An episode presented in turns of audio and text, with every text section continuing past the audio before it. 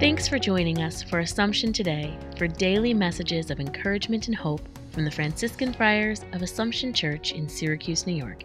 Here's today's message.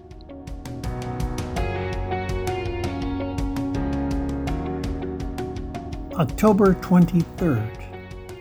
This month has many moments when we are reminded of the mission of the Church. We are called to spread the message of the gospel in order that all people may be one. It was the goal of the life and work of Saint John Capistrano, whose feast we celebrate today. He was a friar who lived in the fourteenth and fifteenth century and worked zealously to spread the gospel message in Europe. His life is a reminder to us that we are all called and commissioned by our baptism to do likewise. Take a moment today to see what you are doing right now.